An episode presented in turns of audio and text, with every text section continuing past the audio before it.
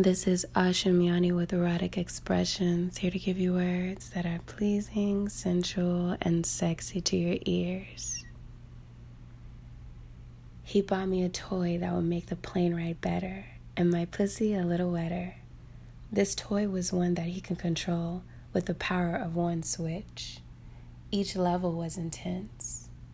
As the attendant offered drinks, he made sure I was intoxicated intoxicated enough to enjoy this spontaneous bliss.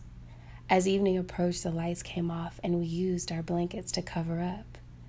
I slid my panties off with no hesitation so he could play with my clit while controlling the vibrator. It was hard for me to stay quiet with everyone around, so I made a mess in my seat with nothing to catch it but the towel. Shaking uncontrollably and holding onto his leg, I slid my hand inside his pants. Holding onto his dick through each and every click, I began to stroke up and down, but climax before he could nut in my mouth. A mess this was, no doubt. Yet he continued to click the button until I screamed and shout.